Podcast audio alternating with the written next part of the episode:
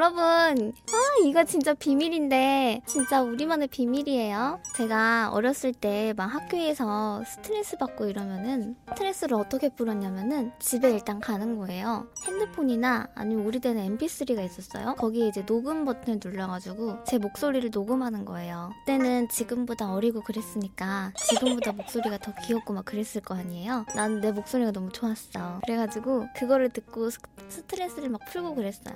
요즘에는 이 방법을 사용하지 않고 있는데 그때 좀 귀여웠죠?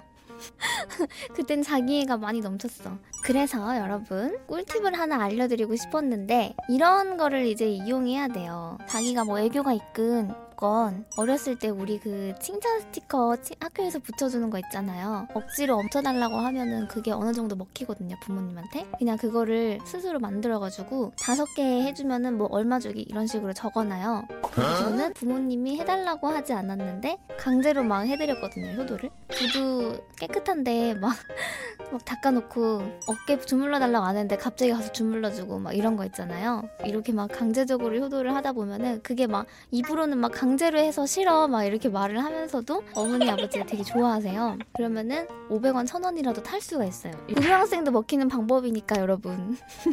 고등학생까지는 모르겠는데 아무튼 중학생까지는 먹힐 수 있으니까 이거 한번 이용해보는 거 괜찮은 것 같아요. 안 하던 애가 갑자기 하면은 먹힐 수 있지 않을까? 고등학생 때는 안 해본 것 같은데 그거 한번 해보세요. 나중에 후기 남겨주고 뭐 짤짤이 정도는 받을 수 있으니까 어린 친구들이면 이렇게 한번 해보시고 너무 악용하면 안 돼요. 아니면 저처럼 춤을 추면 돼요. 그냥 대놓고 달라고 하는 거야. 아빠한테 저는 어떻게 했냐면 출근하는 아빠한테 출근하기 전에 다녀오세요를 하는 게 우리는 국룰이었어요 집에서. 그 현관문 앞에 모여가지고 다녀오세요 이렇게 하는 거였는데 그것만으로는 심심하니까 용돈을 타고 싶어가지고 아니야 아 이거 달라고 이렇게 말하는 게 아니에요. 아빠 근데 잊은 거 없어요? 이러면서 그냥 막 이렇게 갑자기 춤을 춰요. 아빠가 이제 귀여워서 이제 500원씩 주고 막 그러거든요. 이런 것도 있으니까 이용을 해보시고.